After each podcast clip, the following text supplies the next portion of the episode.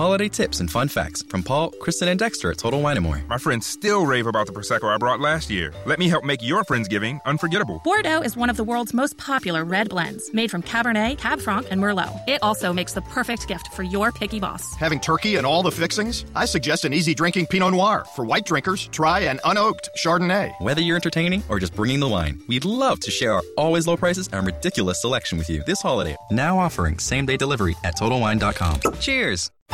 At Metro, the best deal in wireless is on. Switch to Metro and get one full Amazon Prime membership included every month. Plus, get two free phones from top brands like Samsung and LG with huge HD screens, all with two lines for just 90 bucks. That's the best deal in wireless, only at Metro.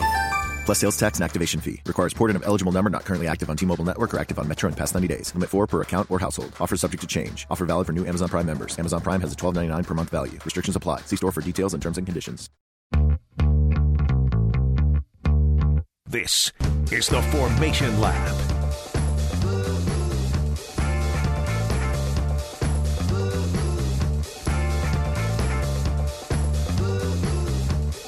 Welcome, everybody, to a special edition of the Formation Lap podcast. I'm Luke. And I'm Tim. And uh, we're super glad that you can uh, join us today. I mean, holy crap, what weekend! It's special for us because the weekend was obviously insane, but uh, we're also doing this on remote, so like obviously our voices are going to sound not great, not the not the same. Uh, I am currently on the beach in Florida. Tim's at home back in St. Louis, and uh, it is just i mean it has been a crazy week and of all the weeks to have extra complication we have maybe the biggest week of the formula one calendar so far the thing everybody's so far, talking yeah. about we'll talk about it too uh, the penalty on sebastian vettel the subsequent i don't want to call it a temper tantrum do you i don't feel like a temper tantrum is fair I think he's. I think it was just a, you know, a fury moment. To be honest with you, I, I wouldn't call it a, you know, a temper tantrum by any stretch of the imagination. I think that that's it's totally reasonable that he would be angry. I mean, as a fan, I'm angry. So no, Yeah. I don't think I would call it a temper tantrum at all. Talk about an iconic Formula One photo, man. When we're looking back in like the 2030s at what we want to remember the 2019 season by, like things we'll remember from it, and like this maybe five year span of Formula One. That Sebastian Vettel photo of him moving the first place sign to his his own empty grid It slot. was, it was so cool. I'll be honest That with is- you, because it, it perfectly encapsulated how I felt. It just Yeah. that just that one. If I if it was a moment, it's that Lewis deserved second. He deserved first. Period. I think I think even more so than Bahrain, Lewis realizes that that was that was or Mercedes has to realize that that's second. And I don't want to hop on the Mercedes hate train. I know people are hopping on like a hey, Mercedes shouldn't have protested that, but that's what you have to do. Absolutely, it's Formula One. You Right, if you you to- can if you have an advantage, you're going to take it, regardless of, you know, how other people may see it. But uh, so let's uh, let's rewind a little bit and uh, let's go back to the start of the weekend for practice and qualifying because whew, I mean it, this weekend just delivered all around in every session. It felt like, didn't it? It yes, absolutely it did. And you know, it's starting out with qualifying itself, everything was so on edge. You know, in the in the practice sessions you had a lot of crashing, you had Hamilton himself crashing, you had the infallible Mercedes engine and they brought an upgrade and then it went bang in the back of Stroll's car. And you know that's it was you just got this feeling that things were going to be crazy. We got to the qualifying session and all of a sudden you know things were just topsy turvy you had uh, you know obviously the racing points and the force indias uh, getting knocked out um, but then in q2 you had you know verstappen kind of on the bubble and then magnussen having a magnificent crash, red flagging the session and not allowing Verstappen to get in a second run. So you know, he's knocked out in Q2. Bottas in Q3 shifts the entire momentum of his weekend by having a spin in the chicane that would ultimately take, um, you know, Vettel with that just absolutely bizarre uh, moment. You know, people are calling it a mistake. I mean, I can definitely see that, but that that chicane kind of claimed a lot of people this weekend, and you know, I think for me, you know, that his whole weekend, his whole mindset was messed with because he had that he had the spin where it was a half pirouette and he half spun he kept the back wheels going and he controlled the slide as only really Finnish drivers can do in my mind. They they have total and complete control of their cars at all times unless something goes hideously wrong and then his whole weekend was just off. His, you know, he he overcooked a lot more turns trying to uh, catch back up to Hamilton, and uh, then it just it just didn't work out for him. He had a kind of a rotten weekend from there. I think it just kind of got into his head, and then in Q3 you had Vettel put together what I can only describe as a beautiful lap. It was absolutely gorgeous,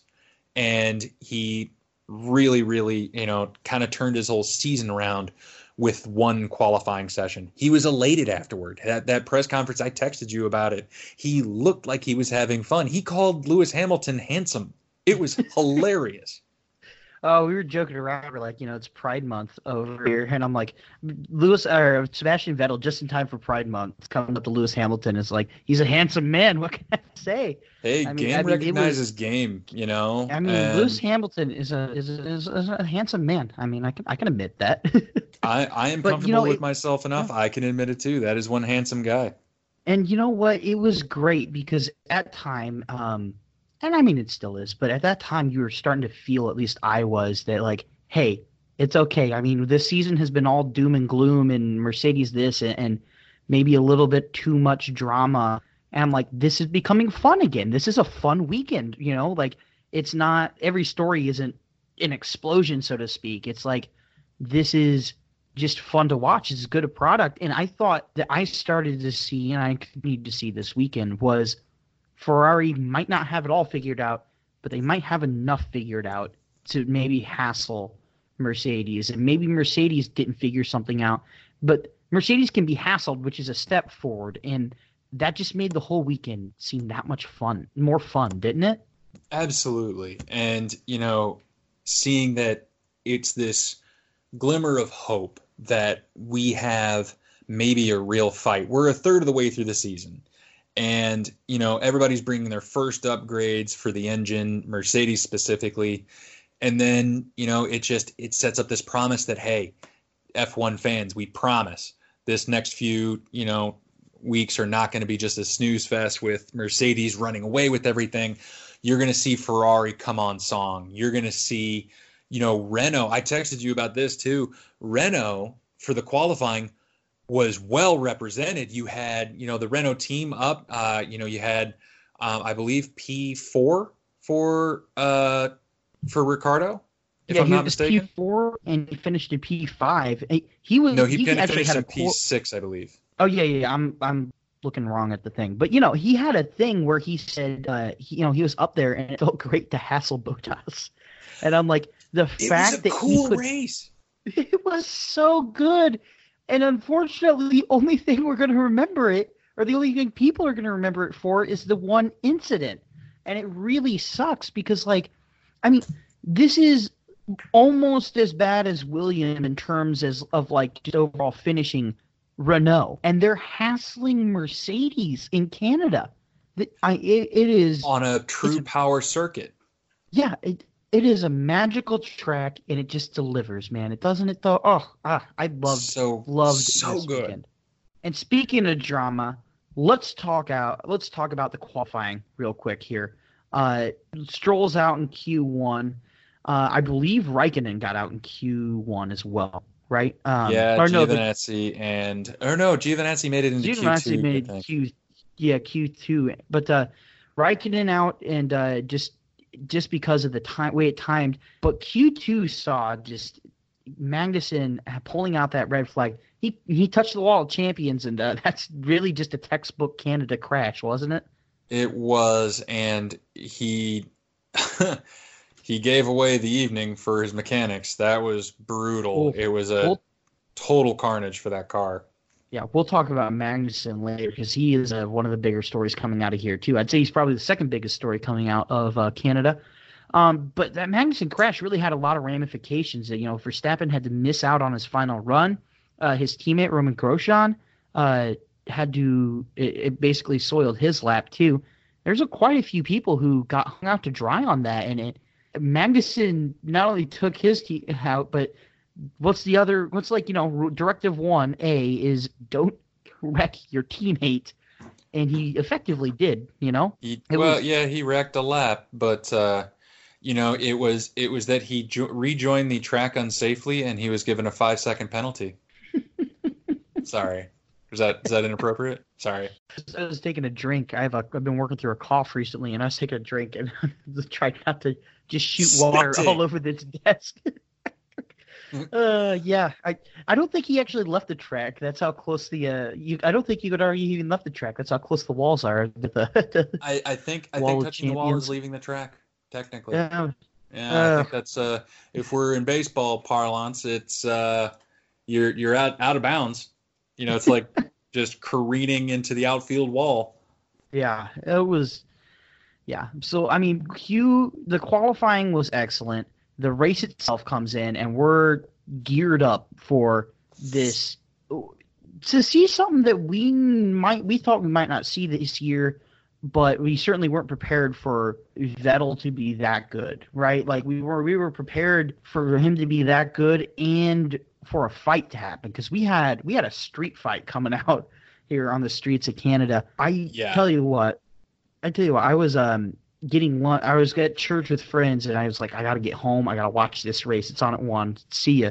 And they were like, You gotta go watch the race. I'm like, You don't understand. Like, the fact that Ferrari even qualified first was mind blowing enough to make this appointment viewing. And then I'm like, I just this is such a huge thing. And I told them afterwards because uh, I went with the church here to uh, Panama City Beach, and uh, they're like, "Oh, did you enjoy the race?" I'm like, "I watched what was the football equivalent of it would be the no, missed pass interference call with the Saints and the Rams last year in the AFC Championship." I'm like, I saw the entire game explode. And instead of it exploding, it just kind of stopped happening. Yeah, it And- was. It, Yeah. Yeah. So so let's walk through the race, shall we? Um, did Canada deliver a good race? Uh, it's the question we want to ask. Yeah, it delivered an excellent race. I mean, watching Vettel and watching Hamilton chase down Vettel was insane. And, and until that incident, really, you were watching just some absolute masterclass of Hamilton coming down and trying, you know, catching up with him. I honestly think Hamilton had some opportunities, maybe if that incident doesn't happen, uh, to overtake him. And I think we we might have seen one of the one of the best fights of the season. Unfortunately, uh, let's walk let's walk through that, shall we? Vettel comes up and uh, what's what is that? That's turn six. No, Uh, yeah, turns yeah. turn six, six and seven. Uh, Canada, everybody. Canada is just five different chicanes, and it's hard to remember which one's which. Um, yeah, so turn six and seven, and he locks up the brakes. Now, Hamilton says he forced an error from Vettel, and I don't know if I like that take. But either way, Hamilton or Vettel locks up his brakes, and he goes careening into the grass in between the right and left hander, and he just kind of skids back onto the track, and then gets it under control. But they deem that an unsafe reentry because they think maybe he had control going back on the track. Tim, what what am I missing here? So the thing is is that they they assume a few things when they say that he had control coming back onto the track. The right left the it's a it is an, an instant right left. The the purpose of a chicane is to make cars slow down so they don't reach unsafe speeds on the straight. So mm-hmm. with the chicane they go left they go right and they go left. It's a very short short space and he locked up and just went straight across the grass. I haven't seen the telemetry, so for those who aren't familiar with uh, you know, IndyCar or F1, telemetry is is the exact data point for if you lifted off or what how much throttle you were giving or how much braking you were doing or how much turning you were doing and i haven't seen any telemetry to say you know heads or tails of whether or not he lifted off or whether or not he i don't believe he braked at all but whether or not he left let off the throttle in any case this is this all happens in the span of under two seconds it's mm-hmm.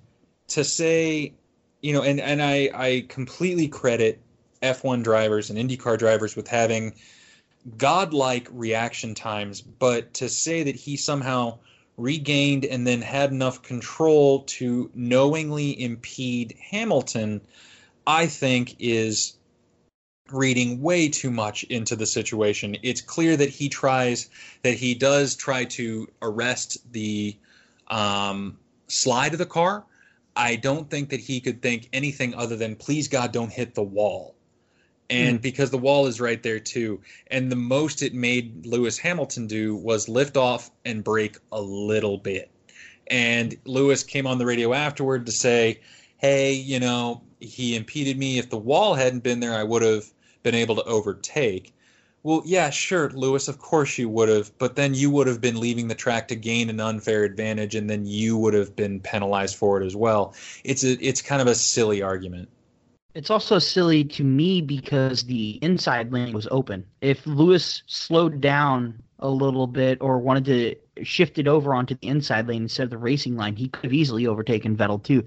Vettel was just, I think, when he entered the track on the inside line, you could see his back end give out a little bit. So that to me tells me he still doesn't have control of the car. It's incredibly hard to regain control of the car when you're in the grass. Um, I'm sure anybody who's ever ever driven on lawns can tell you how quick how quickly you know you spin out, you spin your tires, and so I, it tells me that he didn't have control of his car when he went back on the inside line, which tells me that like once he got control of his car, he was already more or less on the outside line, right? Like I right. just I think they thought he had control. The stewards thought he had control of the car more than he did. Uh, of course, the the big gigantic uh say hi to Clarence for me. That's uh Tim's yeah, I'm dog. trying to see like what he's uh trying to see what he's chewing on, making sure he's not getting any trouble. Oh, poor Clarence. Clarence, love you, buddy. but, but uh, anyway, where was I? Oh yeah, so I think they just they thought he had more control than he did, and and it blows my mind because usually the stewards are former racers themselves. I don't know who the stewards were this weekend. Usually they're former racers themselves or they're people familiar with racing who know these kinds of things. And I think Vettel said it best when he was talking about what else am I supposed to do? Like I, I didn't put it into the wall. That could have been a very dangerous crash. And I it it blows my mind that he got handed a five second penalty that would ruin the race. I even in the moment, Sky Sports, who are Sky Sports, right, are like, ah, that can't be anything other than a race incident. You know, I just, a, I'm almost, I was almost at a loss for words, is what I am. I I was as well, and you know, I come down. I'm going to side with the uh, hardcore racing enthusiasts, the curmudgeons of our fandom, and say that I agree. I think they came down too hard. I think that in the absence of Charlie Whiting, we are seeing um, a group of new stewards who are trying to sit, you know, stick to the letter of the law. And if we're sticking to the letter of the law that is laid out with F1, that the drive to their to their detriment, the drivers did ask for this, having a complete like a clear black and white rule. This is what we want, mm-hmm. and so mm-hmm. that's what they gave to them. And unfortunately, to the letter of the law, they have to give him a five second penalty for re entering. Although, in my estimation, they should have exercised discretion and said this is a racing incident. He did lock up, and whether or not that's his fault, I don't know. I can't tell. I don't, it doesn't look to me that he overcooked. It just looks like it just locked up. And with tires that everybody's had problems with this season, that everybody is making no qualms about their beef with the tires. It's every single team that complains about them. To have him, you know, the tires just kind of lock up and he does the best with the sticky situation, to me, that's a racing incident, mm-hmm. especially if it, you know, there was no harm, no foul. And, you know, to see the after effect of it was then he got the five second time penalty. Lewis lifts off and just says, I'm just not going to let him five seconds outside my, you know, sight. And he knew he knows he has it in the bag. He's not going to get hassled too much by Leclerc behind uh, because Leclerc hilariously doesn't know how Ferrari doing Ferrari things and not Goodness. telling him that there's a five second time penalty because if he knew he he would have been able to close that gap maybe a little bit more and put a little bit more effort into it because we know per the Sky Sports uh, feed that you know he could have had it within the last three laps and Leclerc has that talent now granted I will completely grant Vettel. I'm not going to take anything away from Vettel this weekend. He put in the right qualifying. He put in the right race strategy. Um, you know, he did. He turned in what I would expect from a four-time world champion, and that is a great performance. And yeah. Leclerc didn't. He didn't turn in. Uh, you know, the the ascendant savior of Formula One type uh, performance in qualifying like his teammate did. So I was rooting for the old pro, and yeah, to see it taken away like that is rough. And then Ferrari continuing to do Ferrari things is uh, come on. So I have a question here, and this is something I really kind of want to dissect here. So usually we talk about IndyCar and Formula One, and we choose whatever leads. Obviously, Canada is leading. We're gonna hit IndyCar shortly because we're gonna, as as in like in a short time. We're not going to cover it very in depth because we need to get. We're not done breaking down Canada. Canada has so much to break down. We're not even the Haas, but here's what I want to focus it's on. It's a juicy steak a of a Grand Prix this weekend. Oh, isn't it though? I mean, mm. Mm, it is. There's a lot to chew off here. Done medium well. Is perfect. Oh, mwah. if Vettel locks it up, okay, Hamilton comes and says, "I forced an error." I don't buy that. All right. Do you buy that? You know, I, I just don't know that it's an error. I know that he was there, and that is a tactic that has been used on Sebastian Vettel at that track before, and it has worked. But I, uh, you know, maybe I think is the best I can say. You so know, because I also my, don't want to take it away from Lewis. You know, he had a yeah. good weekend as well. Did Lewis? I mean, no qualms with Lewis. I thought it was not okay that they seemed to be booing Lewis on the podium because um, Lewis not cool. Yeah, Lewis did everything he could do, and the spirit of sports is to push everything to the limit and using every advantage. So I have no qualms with Lewis. So if he didn't force that error, does that mean that Vettel now made an unforced error, yet another one with this Ferrari, with this Ferrari ride he has here? I think I don't I don't know how to read this because I don't want to put fault on either of them, but it's it's one or the other, right? Yeah, pretty much. Yeah, I just, but you know, it's it's one or the other. I just I don't know. I just don't know that I'm there yet to say it was an unforced error. It feels like a lockup due to something else. It didn't look to me like he did anything differently. Mm-hmm. But then again, you know, could be wrong. It, it might it might be tires too. I just I don't want to. I I honestly I it might just be a no fault thing, but I can see anybody argue. I've seen arguments both ways where Lewis thinks he forces it. I've seen fans say that they think that um, Vettel is does another spin, which really sucks that on such a good weekend for him that we have to talk about a the penalty and b that error and how it focus how it like ties back to all these other races he's doing, but I just I I have a trouble giving fault to either driver here. Yeah, and you know what? Each one of them has a good argument for their case. I think and, so. Yeah. You know, it's just it's just one of those crummy situations because it didn't matter who won or lost after the penalty, the fans lost. And yeah, yeah. Yeah you feel I'm even here in the states in Midwest, you know, pretty far away from Montreal. Um, you could just feel just the the spirit of the race, the fans. There were over three hundred thousand people there on that island, and you could just feel just everybody go, Ugh. Yeah, The- that's you, just yeah, you could take you could feel the air ripped out of that grandstand. Yeah.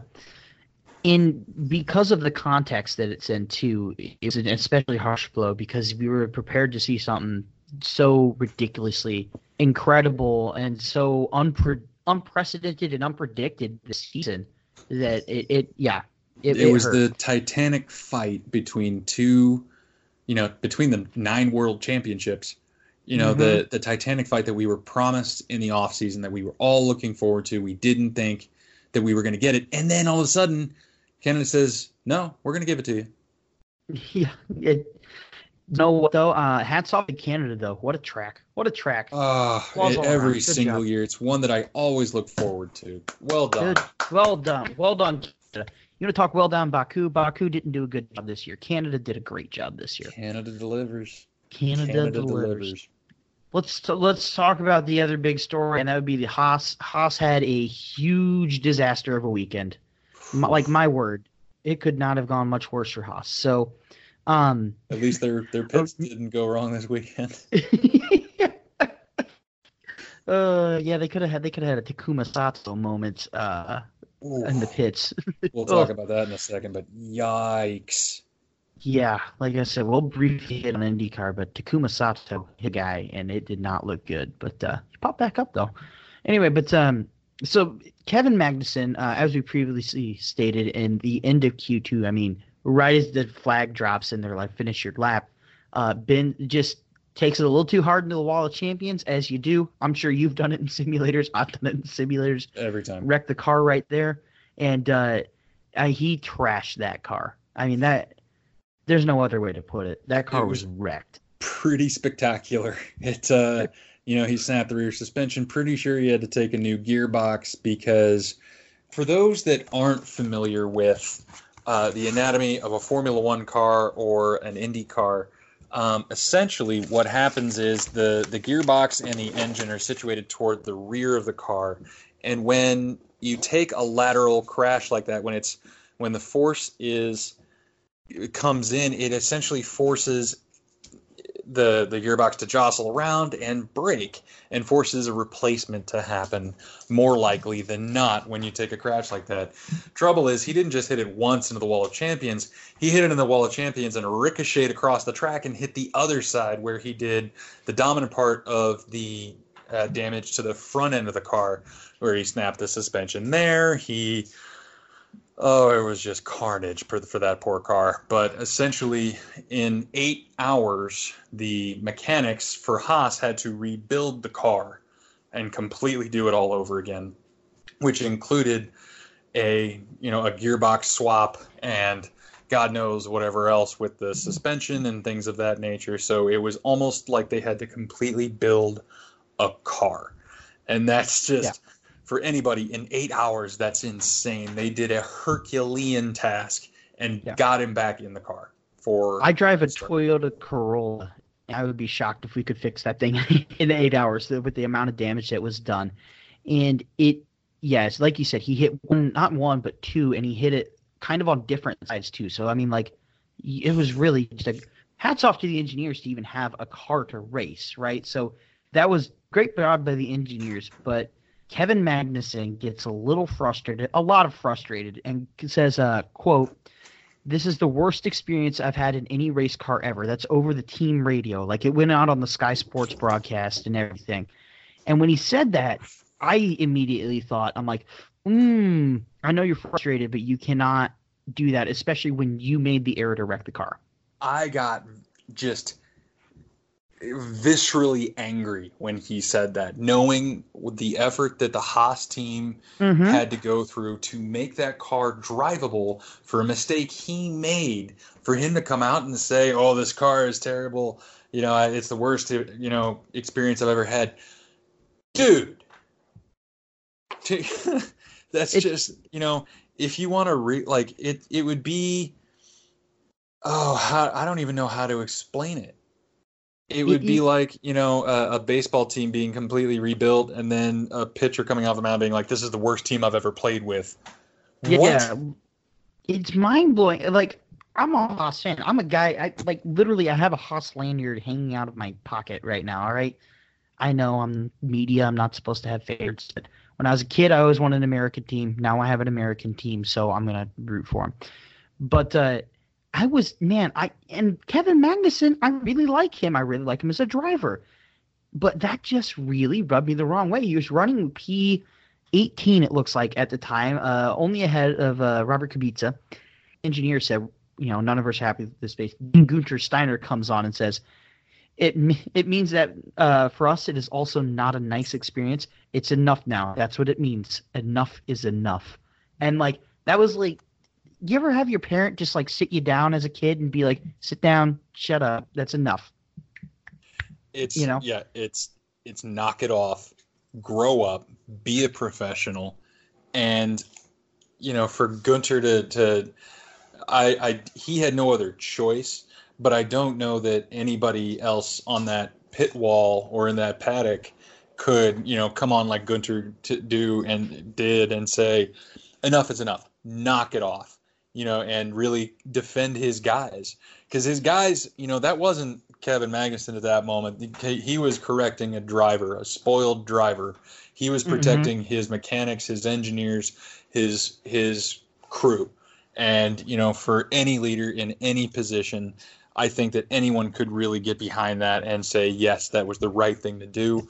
Well done, Guenther. Yeah, like you said, he was protecting everybody that was not named Kevin Magnussen. And Kevin, Ma- again, Kevin Magnussen is the guy who bend it going into the Wall of Champions. Kevin, it's this is so hard because like I, you know, I've rooted for him for a while, and I want to see Haas do well because you know the American in me stereotypical American. I know, guys, but it's so hard. But it's like Kevin, sit down, know your place. It's one thing to complain if you haven't, if you've had just you know all no incidents whatsoever. You had two weeks to prepare for this, and the team sets you up with a terrible card. You're just like, this is not great, right? You'd be like That's Lance Stroll last year at Williams. Yeah, right. But it's a whole nother thing when you wreck it, and the team works their tail off. And yeah, it Canada delivers with just some absolutely spectacular storylines and some great racing. But uh, I gotta say, Canada, well done. Uh, for me personally, that might have been one of the most entertaining races of the year. I'm almost gonna give it most entertaining F1 race of the year. It's it's that or Bahrain to me. Yeah, I think that and Bahrain are duking it out, and for I think I'm going to go with this one because there are so many meaty storylines coming out of it. Mm-hmm. Um, you know, honorable mentions for uh, this weekend are you know Renault Power. Yeah, so you had the Renaults coming up, you had McLaren coming up and doing really well, even though you know Lando had a bit of a rough day on race day itself. Um, you know, it the thing for me for you know to take a step back real quick so so that everyone knows Lando Norris is a rookie this year but for me at Tim STLF1 if you want to tweet angrily at me later um Go ahead, I do think, it guys. Yeah Go exactly. do it I'm inviting you to it's an open invitation for me Lando Norris is you know, to to associate him with a comic book character, he is the Spider-Man of the F1 grid. He oh, is smart. He is he is smart. He is talented. He is funny, and he's the plucky young guy that almost everybody can relate to on some level.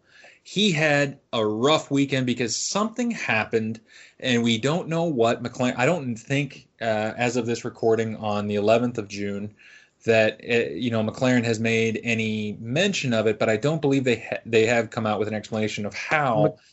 Um, I I will say McLaren has sent me. We're hopping in on all the teams, you know, press releases. McLaren hasn't sent a press release, anything press wise, to tell me what it what it is. So I don't think it's public information what happened. But go ahead. Okay, but essentially what happened was he had a brake issue that melted the suspension on the right rear side. Which, as somebody, you we see fires all the time in racing. I don't know if I've ever seen a melted suspension. That's radical, dude. Like that is crazy. It's a new one. I did. I don't know. He's had some rotten luck this season, but he's taken it all in great strides. So you know, he I'm a I'm a fan. Uh, I I really like the McLaren lineup this year a lot more than I have in years past. Again, I'm not mm-hmm. the biggest fan of Fernando Alonso, um, which I think we'll get into on like an off-season episode or something like that. On my reasons oh, why. Dude, do we should do nine round arguments. Let's do it. Things It'll, we want to fight about it. Oh, it'll be great. uh, you'll be you'll be Anthony Joshua. I'll be the uh, mechanic that knocked the transmission out of uh, Anthony Joshua last weekend. Um, but you're a McLaren fan, though, so like... I am. I am a McLaren fan, and I'm excited to see Carlos Sainz in the car this year. I'm excited to see Lando Norris. Lando Norris has been promised for a long time, and uh, I think, yeah, I think he he is the he is the Peter Parker of uh, of the F1 grid. So, so um, have... but to see him have that issue was kind of brutal. He was taken out early in the race, and um, you know to say you know, but but overall, Renault Power is coming good, and they are moving their way up the grid, and it's great to see. Yeah, I, I, I would think I like that. By the way, I like Peter Parker. So we have Peter Parker, Lando Norris, and we have 15 year old fresh with a permit, Danny Ricciardo. Uh, I'm gonna back it, guys.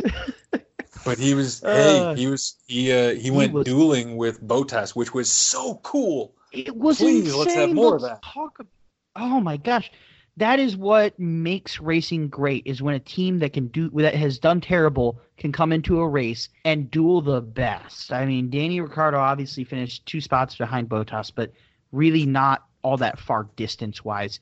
And I he fought Mercedes the the team that had as many points as Williams just fought Mercedes and finished ahead of, by the way, of Pierre Gasly, who finished in P8. Like they finished six and seven. That's great.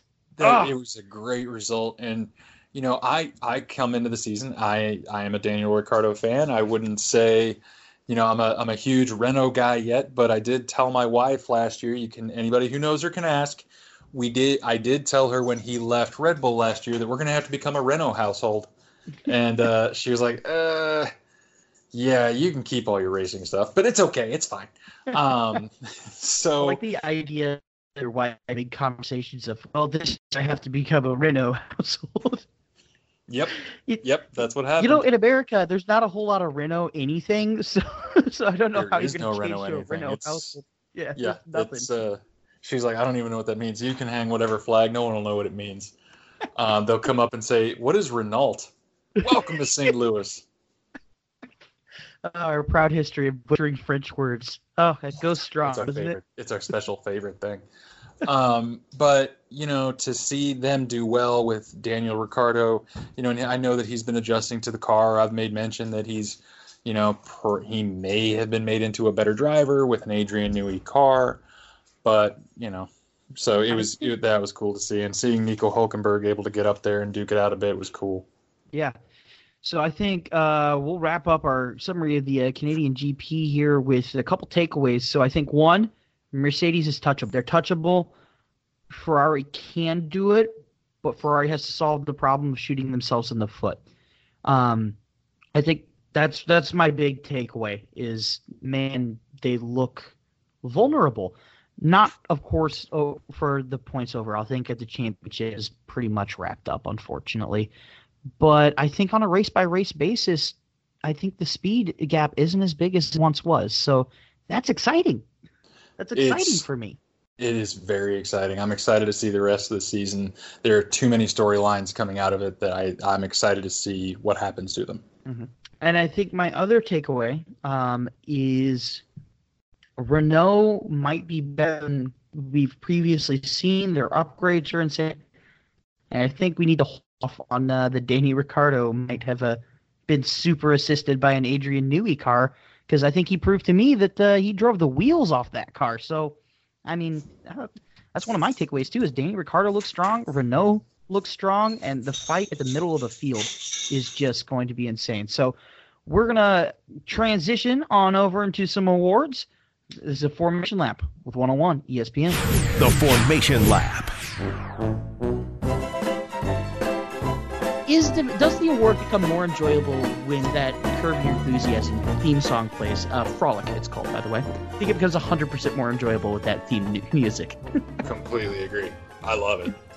And it's kind of it's Uh, appropriate for the people we usually award this thing to.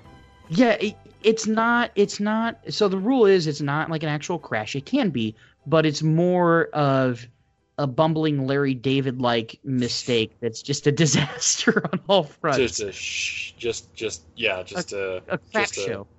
Yep. Yeah, Yep, a Saved it. crap show. Didn't So, go down that um, road. Yeah, we have FCC standards. Not really because we're online, but I could probably get in trouble with work. So we're not going to. We we're are gonna- keeping it clean on this on this uh, show. You can play it wherever you go. Yeah, especially at, at, at a church camp like I'm at right now. So, uh, Wreck of the Week nominees, but there's only one of them. You know, we would give honorable mentions to Kevin Magnussen and uh but no, it's only one this week. Yeah, honorable mentions to Kevin Magnussen, to, I mean, uh, Takuma Sato. Takuma Sato. Oh, Yeah, God, Takuma that was Sato. so scary. But um, I think there's really only one clear cut winner. It's so much so that I didn't even put anybody else on there. The FIA rulebook and the FIA stewards at Canada. You know what? Have you ever played Fallout 3 or Fallout New Vegas and you make a decision and that prompt comes up that's like everybody disliked that? that is that is what the, what the what the stewards just did. I mean, the cavalcade of all-time great racers and pundits that came down and rained hate down on these stewards was Except second to none. notably, uh, today uh, Nico Rosberg said Vettel got exactly what he deserved. Yeah, I found that really interesting. Thanks, thanks for your two cents, Nico. yeah, Appreciate it. I found that really interesting. Uh, Glad that you enjoy robbing us of the show. Yeah, I know, right? Uh, Vettel, Vettel had some quite quite some entertaining quotes, but I really like uh, Mario Andretti had a great Twitter quote on it, where like you know you have to use discretion on it.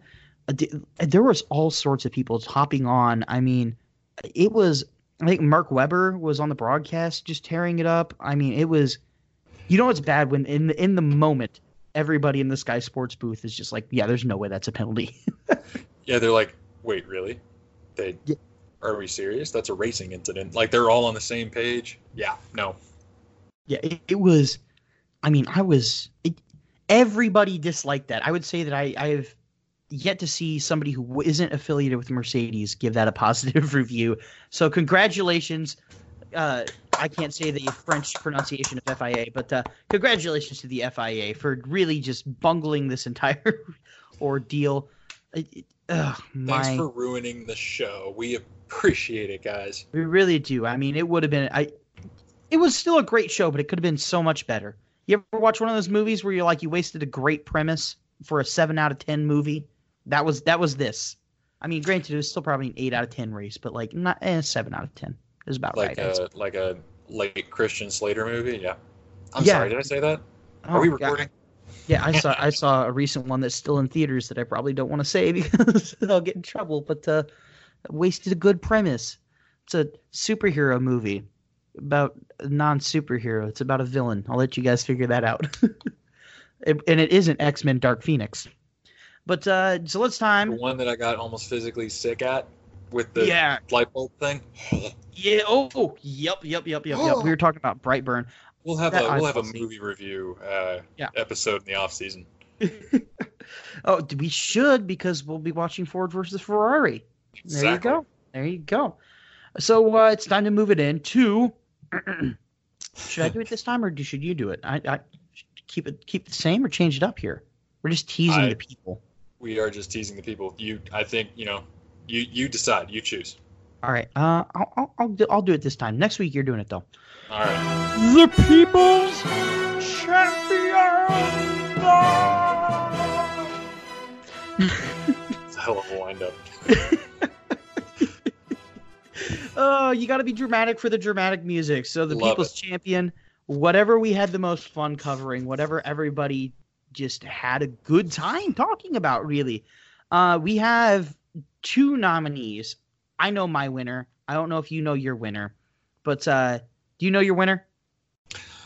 Oh, and it's it's hard for me because as someone who is in management, I was so glad to see my nominee, uh, Guenther Steiner, stand up for his guys and be a true champion of his people. That is, those are his guys, those are his engineers, those are his mechanics, that's his crew.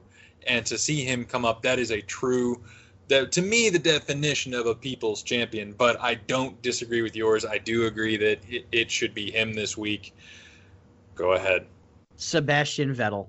I mean, okay, so we talked about it at the beginning. I don't want to call it a temper tantrum at the end because I feel like a temper tantrum implies that it's something like a toddler would do, right? Um, a rightful outrage and protest. His protest was one of the greatest things I've ever seen. Like, I, I'm talking like maybe top three ever post race ceremonies for me. Like, just in terms of sheer entertainment value, right? It's a he great. Was, it's going to live on, like you said, for years and years as one of those iconic reactions to over like a like a like a regulation that shouldn't stand. And yeah, yeah. I mean, when you think of iconic F1 pictures, I have a feeling that Sebastian Vettel replacing the one and the two on the on the grid, and also him pushing his uh his car, car back into parc back yeah. back to the park from the park for Fermé. I feel like those are going to live on as iconic Formula One images, like of just pure passion and anger. In fact, I would say that Formula One might even use them in like promotional material next year. If they don't, I'd be shocked.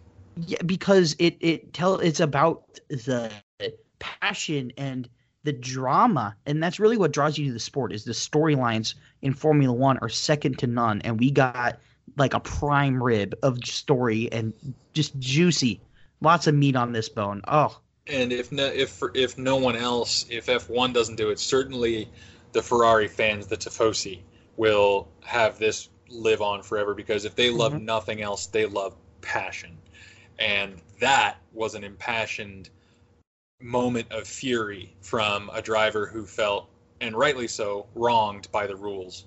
Um, if that made sense, rightly so, wrong, whatever. I'm not an English yeah, major. um, I didn't get my degree in that, but you know, it's it, it is it is going to be uh, a perfect moment in the 2019 history, and um, I'm glad I got to watch it live.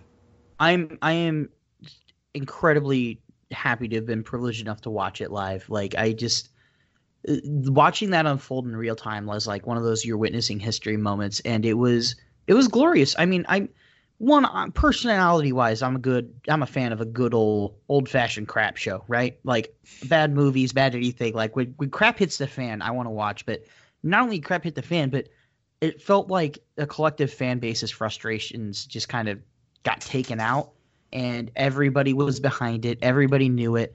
Um, even even Lewis Hamilton inviting him up onto the top of the podium. Classic um, move. That was a great move. That was a great move. I think Hamilton knew Hamilton, I think, had to go through all the interviews saying, "Well, I forced an error in this and that." Right? I think. Yeah, I don't knew, think though, he could say anything else. Like he obviously said, I do believe he said that uh, if he were in Vettel's shoes, that he would have done the same thing. Mm-hmm. And but he said that he intentionally did it. I'm like, eh. yeah, you know, again, I, I, don't know, but I don't know how much of that is backing his team though. Exactly, it, it could be a lot of that. But uh, Sebastian Vettel, our people's champion. I mean, it everything that did, and he didn't come across as whiny. He just came across as angry, and I think that Pissed was off. perfect. Yeah. yeah. you got to see all the things. Netflix is probably salivating. All right. Um, I that episode is gonna be bonkers next year. It might take up three episodes, by the way. I will. I will hang on to my Netflix subscription just to see that. Oh my! It will. It will be incredible. Also, can we give a a, a special shout out whoever the cameraman was who followed Sebastian Vettel all the way around the paddock, around the pits, and Great. captured his face when he decided to switch the signs. He looked over, he kind of adjusted his nose a little bit and said, "Yeah, I'm going to do this." Like he got that on camera. It was perfect. That was there's a subreddit called "Kill the Cameraman" that was praise the cameraman material. Like honestly, oh, All hail could, the cameraman Yeah, that cameraman. I mean, just great job. Great job all around, Well done. guys. Good. Well done. Well done. Well done, ca- cameraman. Baku, not so much. So those are your awards. Um, other than that, I mean, not a whole lot of racing uh, going on this weekend. Next weekend, uh, I believe, is Le Mans, and uh, that will be, I mean, just a, a butt-numbing experience. So excited for the Oh, GT s- class. oh. The- you know the Corvettes against the GTS. Oh my God, it's going to be awesome. I'm not even a Ford guy, but the Ford GTS are some of the sexiest cars on the planet consistently. Oh, they're mm. And it's going to be one of the last times we see the front-mounted V8 on the Corvettes. You know they're going to be Yep. mid-engine soon, sooner rather than later. So Mhm. um, if you want to see one of the best engine noises ever, Google or go to YouTube and look up the Corvette at Le Mans uh, and just listen to it howl. It's gorgeous. Chevy always outdoes themselves uh, with the Corvette. Yeah, and I was at the 24 Hours of Daytona earlier this year, and I know you were insanely jealous. And uh, Whatever, man. I mean, just looking I mean, at the cool stuff and and a hometown guy had a car in the race uh supplement superstores andrew frisella uh who has his own podcast right. had a lambo in that race and i'm just like yeah Oh, we were we were cheering so hard. But I was at the 24 of Daytona. We'll have to get you involved next year. And uh, let me tell you, man, it. I love Formula One. I love IndyCar. I love the noises they make. But there is no better noise at a racing event than hearing the symphony of like 40 different engines come across, 40 different types of engines. The BMWs are quiet. The Lamborghinis are loud. The prototypes will blow your ears off. It is a symphony of just engine noises, and it is it, truly something you have to experience. And also, if you haven't experienced a 24 hour race in which you can go to bed, wake up in the tent, take out your earplugs, and be like, those are still mostly the same guys who are racing. Like hopefully it is a sur- happened you're gonna Yeah. go first you're gonna go to the nearest tent you can find and be like okay did anybody really mess up last night like Mhm. yeah yeah, it, it is. Yeah, it is really great, and the pace of just being able to walk the whole grounds. If you guys are listening in Europe, if you're listening in America, if you're listening in Europe, go to go to Le Mans once. You owe Oh. it to yourself to do it. If you're listening in America, go to the 24 hours of Daytona, the 12 hours of Sebring, just once, and just experience that form of racing. Because to me, that is the ultimate. Um, and I I also think that someone who is looking to elevate their fandom owes it to themselves to watch Le Mans. It is, Mhm. um, if I could put a more of a French Le Mans uh, on it on that. thing. Yeah, I went thick with that that accent. But if watching Le Mans is one of the highlights of my year, um, just because it's so iconic, it's such a classic. And you're right. You go to bed, you know, you wait, you sleep for a couple hours, you wake up, you turn it back on. You hope, you know, your guy's still doing all right. You want to check in and you're ready to dial back in. It's a very unique sporting experience. uh, words cannot describe how much I love class racing. When you have multiple classes on the track at the same time, even if it's not a pass for position in the same class, there's always action on the track. It is great. Everybody go watch it. It's the off week for Formula One. IndyCar's finally taking an off week. It is. I mean, really, it, it- you get everybody should watch it. Le Mans is one of the highlights of the year. So It absolutely is. And, you know, the for me the LMP classes really aren't all that interesting anymore. The which is a shame.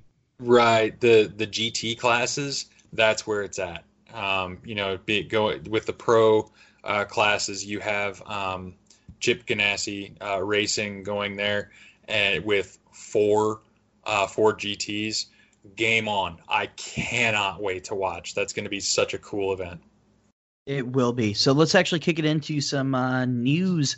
It's time for the news. If I can do my best, uh, James May here. Some interesting quotes uh, from everybody's favorite man, named after a piece of safety equipment. Helmut Marko over the week, uh, leading up to the Canadian Grand Prix. I warned you that was going to come, and you still laughed. That's, that's great. His name's Helmet. But again, not, Yeah, not to uh, not to discount, he is an incredible genius. Uh, he is incredible. He is a absolutely phenomenal, uh, phenomenal man and a phenomenal force in the racing industry. But uh, his quote. Uh, this is from I think uh, Sport Fair. I found this on Reddit. I haven't been able to find it anywhere else, but it seemed pretty spot on. So he goes, "quote At the moment, Mercedes has a huge advantage thanks to this stupid change with the tires. There are nine teams who have difficulty with it, and only one team that knows how to profit from it. At the moment." The lap in which you warm up your tires is more important than the lap in which you drive the qualification. So let's pause it there. To me, that already is enough. That's a that's a damning praise or damning indictment. Indictment. That's thank you. Damning indictment of the state of the tires is one of the forefront minds in this sport. Is like it's messed up when you're warming up your tires is more important than actually driving. Um, I think everybody yeah. wants to see on track action, and that is just it's a disaster. It's it is disappointing. Although um, I would like to press timeout right now and thank the good folks at 101 ESPN for giving us a traveling quote translator. Come on, this is awesome. Oh man, um, our budget just increases all the time. Traveling quote so translator. Oh, it, it is truly. Thank you, everybody at 101 ESPN. Haas, thank you, thank you, thank you. For me, it says Dear Pirelli, you're ruining the sport. Oh, that's interesting. That's mm. interesting. I'm reading, we're just mad at Mercedes because they're winning. yeah, but they knew that going into this year that Honda was going to be on the back foot a bit. It was a development year. They kind of took a step back, kind of like a baseball team does when they need to retool the roster and the yep. lineup and re- and put new pieces in place. Um, you know, to to me, it says more that no team can get this right. Why don't you go back to the thing that everybody liked? And and that's and that's the thing here is we're we're pausing. We're midway. We're not even midway. We're like a third of the way through the quote here. But that's one of the things to me too is there should you're a tire manufacturer. If you're Pirelli, you're not in charge of competition. You know, you're not. That's not your your duty to fix, right? So if nine out of ten people can't figure out your darn tire and it's leading to lopsided races, that's on you. You know, mm. that's that's not. Yeah, and the only time the tire manufacturer should ever be brought up is if you know the the driver says, "Hey, it was great," because and that's it. You should you should mm-hmm. want to be in the background. You shouldn't want to be talked about at all. Yeah, and you know, when Pirelli first started to be the exclusive manufacturer, you had all those delaminating issues, and everybody wanted to burn Pirelli at the stake, and it was, you know, the pitchforks were out. It was bad. And now, you know, last year, okay, yeah, they had a little, you know, a few too many tires, and this year they were said they were going to comp, you know, uh, uncomplicate the the line, but they went ahead and made it worse because now you have hard, medium, soft, but you have C1, C2, C3, and you know you really had to get in the weeds to understand just what they're bringing. But you know it's it is one of those things where if you're right, if on, if only one team out of ten can get it right, and even then they complain about it to no end. I mean, I you hear Hamilton say, "Guys, these tires are terrible," or you know, and Bottas saying, "Guys, tires are no good," you know, because that's how Bottas talks. Yeah, I, I love that guy. Um, but you know, it's it, it's a problem, and you know they should kind of get on top of that. Maybe if they have to bring back the overly complicated line of tires with every you know color available, that's fine. But do something that all the teams can take advantage of, turn on, and get going. Yeah, yeah. It yeah, I was I was just gonna pop in and say I've given up on trying to follow the tires from year to year to year. Man, I understand it, but like, man, if I were a new fan, I wouldn't even care true yeah. Formula One fashion to make things even more complicated when you try and make it less complicated. Way to go, F1. Well done. All right, so uh, continuing on the quote here. Uh, at the moment, uh, the lap which you warm your tires is more important than lapping qualification. If you don't get the tires at the ideal temperature, you're ruined. If at some point we have the fastest car in the field and the safety car enters the track, the tires cool down in such a way that we're the bobbin. I'm American. I've never I, I have no idea what bobbin means, but I get the I get the gist here. I get it's not good. Yeah, I get it. I, we're toast. The adjustment to the tires came after a request from Mercedes because they always had blisters. That's interesting. This is how the sport is ruined. Okay, that last sentence is yikes. This is how the sport is ruined when he's talking about the tires. He Two- just reiterated the point. He made that same point two or three times in this one paragraph. Mm-hmm. But to have it so direct, it's ruined. To have it so direct is one thing, and also the, the adjustment came after a request from Mercedes because they always had blisters. I'm thinking here, I'm thinking if you're Pirelli and you have one team out of ten coming to you and saying, "Hey," and Make this one change that only we want. only and then they're want- the only ones that can make that tire Mhm. work. a team that That already ain't good. dominates by the way a team that Yeah. already dominates by the way like it it's kind of mind numbing like it's why would you do that? Yeah it yeah yikes. So we'll continue we'll pick up on the uh helmut marko quote later. But while we're on tires there's reportedly a large contingency of teams lobbying for a change of tires. Uh, they need a 70% vote in favor to get pirelli to give them the the previous year's tires is what i understand. So, Tim, let's let's form a brain trust here, real quick, and let's think about the teams, the, the ten teams, who's going where. All right, Mercedes does not want them changed. No way, no how. Right? Mm. McLaren probably doesn't want them changed because McLaren McLaren is currently fighting for best of the rest. They don't want to give. They might not have it entirely figured out, but they have it more figured out than Haas. They have it more figured out than Racing Point, right? So I think McLaren's happy with where they are. I obviously Ferrari, Red Bull, their customer teams, Haas, Toro Rosso, they're they're wanting it changed, but I think yeah, I think you're I think you're right. I think McLaren is has figured out how to make them work. Maybe if they can make their br- brake ducts work, then they'll be, you know, in fighting shape. Um, you know, and they don't melt their suspensions. I think Mercedes alone will keep that from happening because of their customer teams. Uh, Williams wants to keep Mercedes happy. Uh, Racing Point wants to keep Mercedes happy. Um, and McLaren will want to stay pat. So I don't think there's a 70% buffer Yeah. in there. And, you know, Helmut Marko and Red Bull might be all against it, but you know, the it seems that, you know, enough other teams want to want the status quo and don't want to rock the boat. So um, they're going to go along with the Empire's decision. Yeah, I think that's the problem. I think we're running to into one of the foreseeable problems with these customer teams is the big teams, the big boys, are all of a sudden able to sway the sport because they have the weight of two to three teams behind them. And I think that's an interesting problem that I don't we- manufacturers have too much power, and I think that's a mm-hmm. routine issue that we're seeing across the board. And something I don't think we we quite I didn't quite envision when you know Red Bull started to have the Toro Rosso team way back in the day, and I'm like, hmm, I didn't think about that, but now all of a sudden Mercedes swings some weights around though, you know, and it- Unintended consequences. yeah, yeah, it hurts, but if I'm Williams and I'm sitting here, I obviously want to keep Mercedes happy, but the fan in me goes, what does Williams have to lose? They're not getting the best they're not getting the best, you know, Mercedes engine. They're obviously not doing No. anything with it. But they Um, they are probably getting some financial backing from Mercedes for taking George Russell. Yeah, that's true. Um, and Claire Williams owes a lot about a lot of her position to the recommendation of Total Wolf.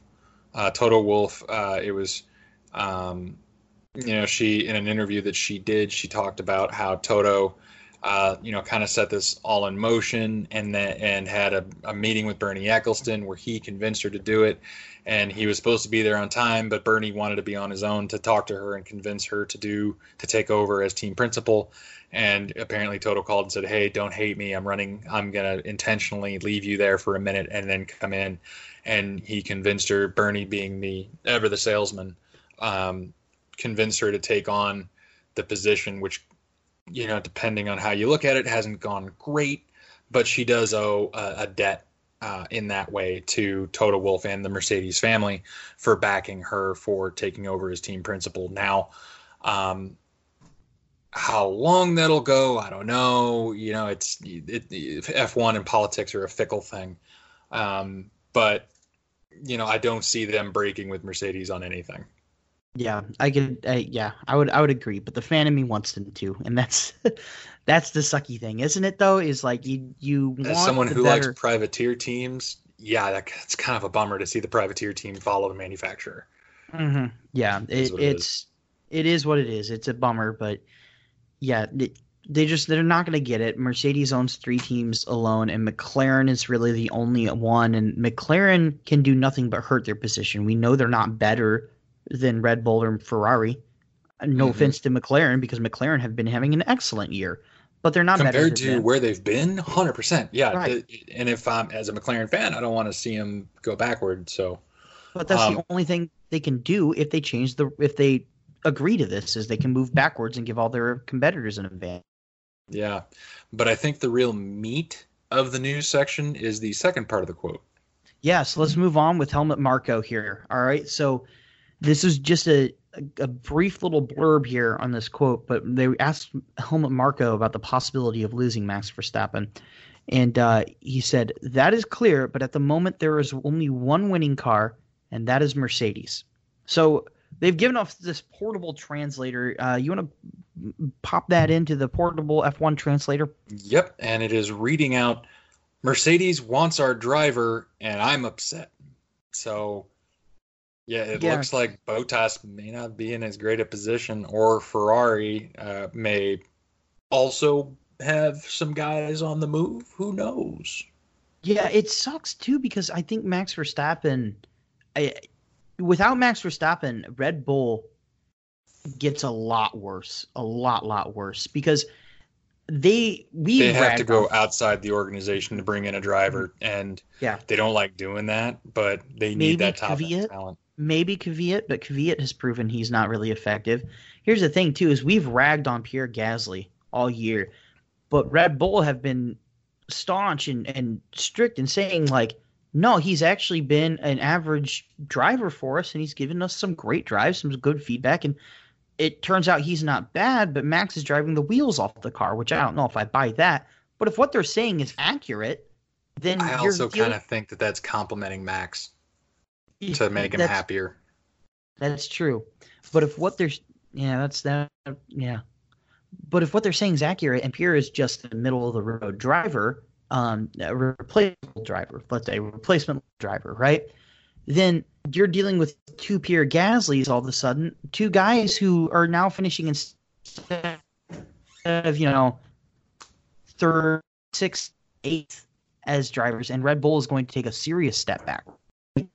I just I it, it would be a tough position for Red Bull, and I don't imagine that Max Verstappen, if he's offered a Mercedes drive, can ever say no. I don't think anyone on the grid would say no to a Mercedes drive. No. Yeah, It's I, too- I would say Too big, but I would be Mercedes would be gravely mistaken to get rid of Bottas.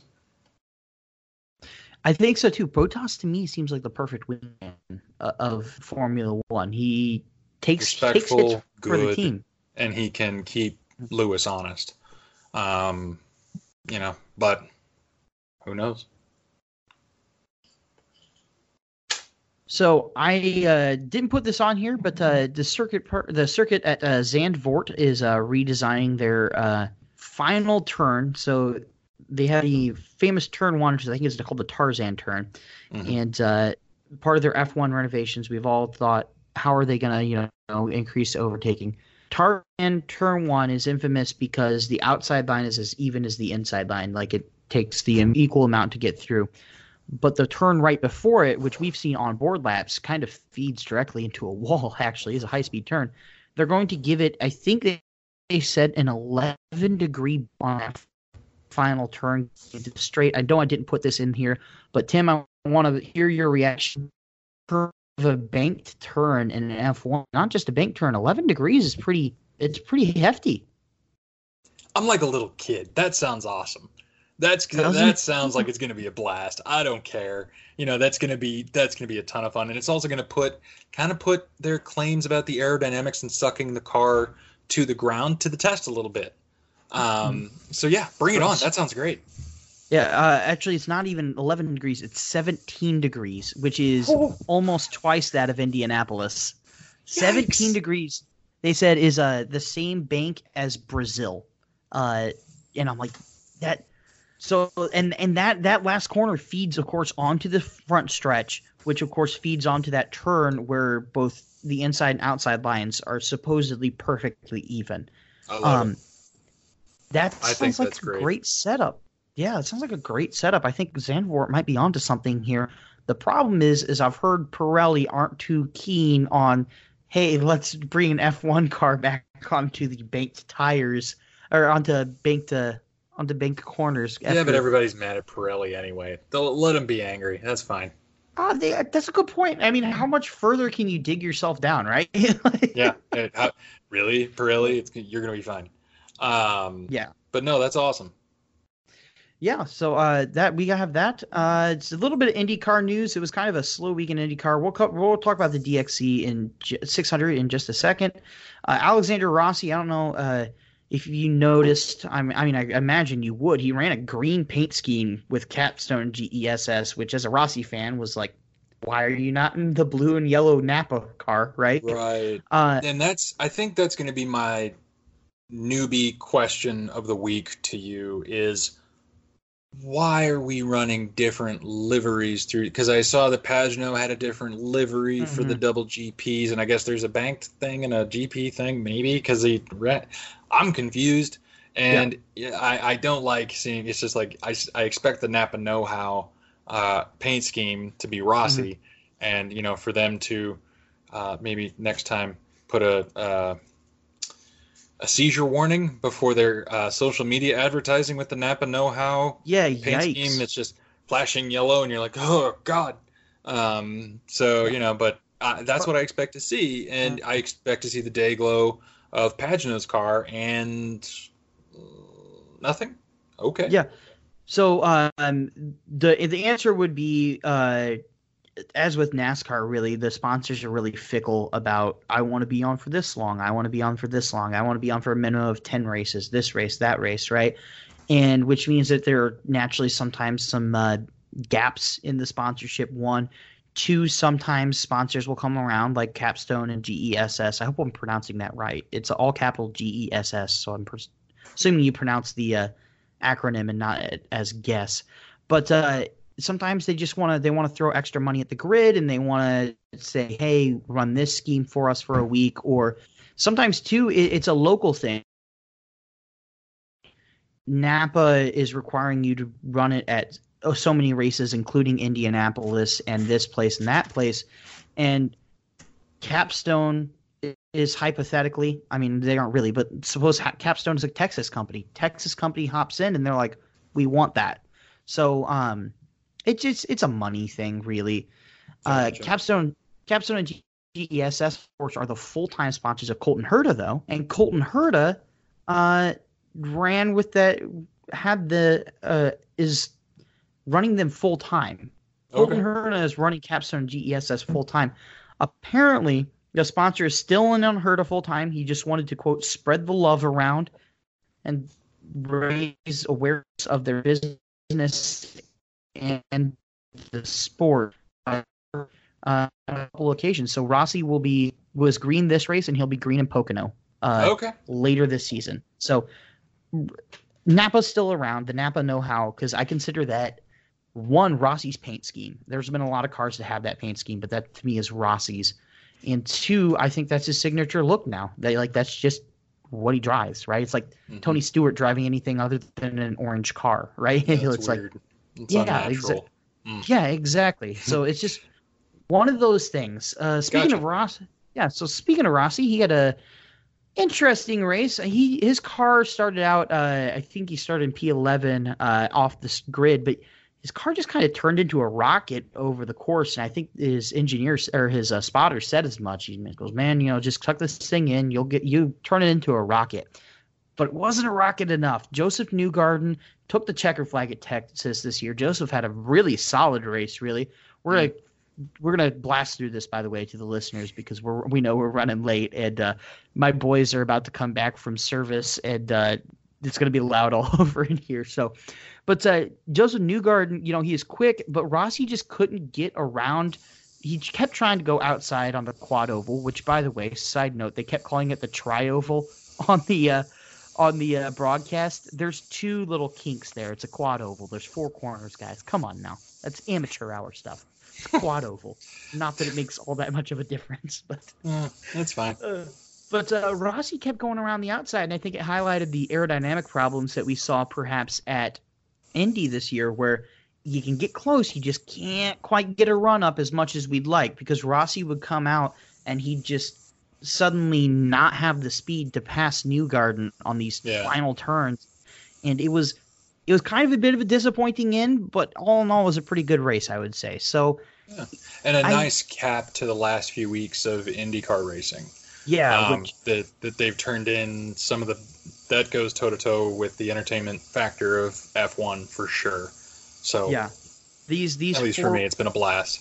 Yeah, these three weeks where you have Indy, Detroit one, two, and Texas are just. I mean, it it's been a blast, and I'm gonna miss it next week. I'm gonna miss Yeah. not being able to turn on I am kind of glad though that Rossi, Newgarden, Pagenaud, they can all take a nap Oh because my- they've got to be just beat. It has to be exhausting. Uh, it's also got to be exhausting to be uh, Scott Dixon. Scott Dixon, Whew, him and Col- first off, I that guy's assume you. amazing. Yeah, like he I really assume- is amazing. I know we like to tease him and say he's got No. like a surgically implanted horseshoe somewhere, but that guy's amazing. Yeah, like I, he has just had a rough, a, a rough couple weeks. I mean, he sits fourth in the championship, of course, but he's hundred points behind Josef Newgarden, and I don't know if you saw the move Colton Herta made right on the outside of Dixon. I know really slammed, but Colton Herta makes a move to the inside of Dixon actually. Going into turn three and just takes them out both. And poor Scott Dixon, we talk like I said, I mean, we respect the heck out of Scott Dixon. We just rip on him because the man has a horseshoe straight up his butt because he is one of the luckiest drivers I've ever seen. But it seems to not be working so much. He didn't work in Detroit one. Sure as heck worked in Detroit too, but it didn't work in Texas. He got taken out uh, with I think 19 laps to, left to go. He was running top 10. It hurts his championship points. It hurts his champion. It hurts my heart to see. Yeah, it's like, does. okay, come on. It- that horseshoe, maybe does he need to rejuvenate it somehow? Come on. yeah I, it hurts too because I- like i've i've wanted him to not have that luck especially because i'm a ross i'm kind of a rossi guy i wanted him to not have that luck this year but i don't want him to have bad luck now i just want him to be scott dixon Mortal. right Yeah. yeah, I want him to be mortal because, I mean, it for the Formula One fans who tuned in to start this episode. Scott Dixon, the way he races is like if a Mercedes won every race, but Mercedes also started from the back of the grid, and it was because Ferrari just always bend it on like the last It's lap. because like, it was it was Baku 2018. Everybody wrecked everybody else, and it- crazy things happened. Yeah. that would There- be why. there was a moment in Portland last year where like eight cars, probably an exaggeration, but like eight cars just go off track, this, that. Scott Dixon is in it, and somehow everybody, like, ton of people were totaled, and Scott Dixon pulls out fine, and he went on to like finish second place in the race. Rossi sitting there- al- also in Texas pulled off a Scott Dixon move and yes, threaded that needle. On Holy that- cow! on that, I mean, we saw we saw. I don't think I've ever seen that. So, like, uh, Herta and Dixon are right in front of him.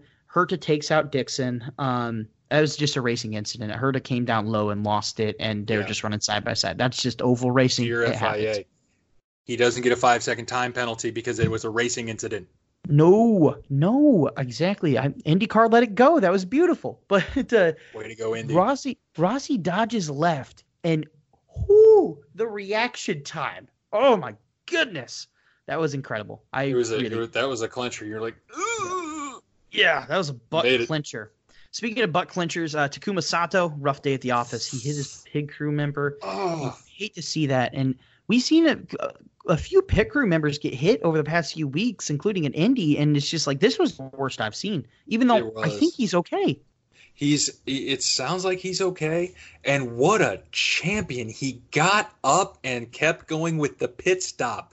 So, ha, that's a people's champ right there. He's our nominee next week. Holy cow, Yeah, that was holy awesome. Moly. Yeah, seriously. I mean, that was an incredible, incredible uh, job by like him to get for- back up. But Yeah, that's like for those who aren't familiar with how painful that could probably be. Uh, that would be like in baseball getting beamed in the head and going on with your at bat, or hitting Yeah, like Mike Matheny uh, when he was with the Brewers, getting beamed in the face, spitting out his teeth, and then getting and then instead of walking off like he did, getting back up and cranking a home run. yeah, that's like that's that's the level we're talking the, about. The force that they hit that the cars can hit you with at Indianapolis two weeks ago broke a man's femur. like it hurts. that was a slow speed thing. yeah, yeah, that wasn't as quick as as Sato. And I tell you what, when you heard that thud coming off there, you were just like, "Mm." Yep. oh. And and the thing is I'm that very thankful everybody's okay. Yeah, me, you know, we both are, and you know, and it's and it's happening to Takuma Sato where it, oh, you just hate to see it. You know, he's he's such a great driver. Yeah. So I think that's about it. I mean, uh, sorry to our IndyCar fans, we saved the DXC 600 for the last, but I mean, come on, Well, that that F1 race was absolutely wild. So uh, that's going to wrap it up. Yeah. So uh, a little bit of personal note: tomorrow the Blues play in Game Seven of the Stanley Cup. That is going to be bonkers. I'm going to lose my mind. I'm sure every. I'm sure if there's not an episode next week, everybody, it's because St. Louis has burned itself to the ground. Um, It's like because some people are trying to push the arch into the Mississippi, even though it's in the Mississippi right now. The Mississippi's kind of flooded. it's a it's a wild time to be in St. Louis, isn't it? Though.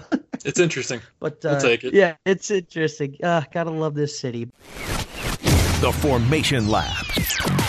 Hey guys, thank you so much for sticking through. We really do appreciate it. We had a bit of technical difficulties. I know you guys could hear it. Uh, turns out putting 2,000 students on the same hotel Wi Fi is a terrible idea. Who would have thought? So we had a little issues cutting out. We try to make it as listenable as possible. We really do appreciate you guys listening to us. Next week we'll have a packed week. I mean, we'll goof around. We'll have some talk about Lamar.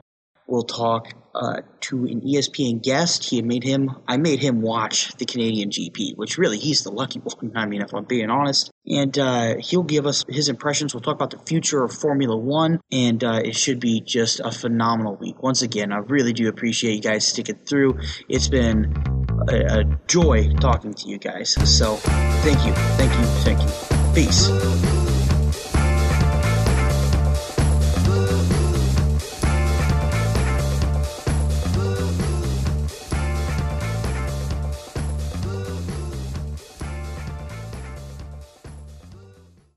Holiday tips and fun facts from Paul, Kristen, and Dexter at Total Wine & More. Did you know there are over 10,000 wine grape varieties worldwide? Here's to thousands of gift possibilities. My go to holiday wine is Chardonnay. I love it with turkey and potatoes. Pile on the gravy. Let me show you our more than 8,000 party perfect wines that are in your budget and out of this world. Whether you're entertaining or just bringing the wine, we'd love to share our always low prices and ridiculous selection with you this holiday. Now offering same day delivery at TotalWine.com. Cheers!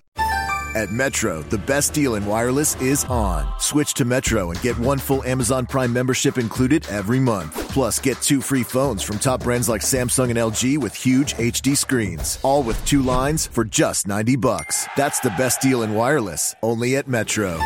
Plus sales tax and activation fee. Requires porting of eligible number not currently active on T-Mobile network or active on Metro in past 90 days. Limit 4 per account or household. Offer subject to change. Offer valid for new Amazon Prime members. Amazon Prime has a $12.99 per month value. Restrictions apply. See store for details and terms and conditions.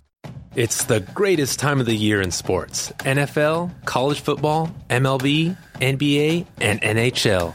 What else can a sports fan ask for? All the action you want is every day at one place and one place only. BetOnline.ag. Sign up today for a free account at BetOnline.ag. Use promo code PODCAST1 for your 50% off welcome bonus. Don't sit on the sidelines anymore. Get in on all this incredible action at betonline.ag.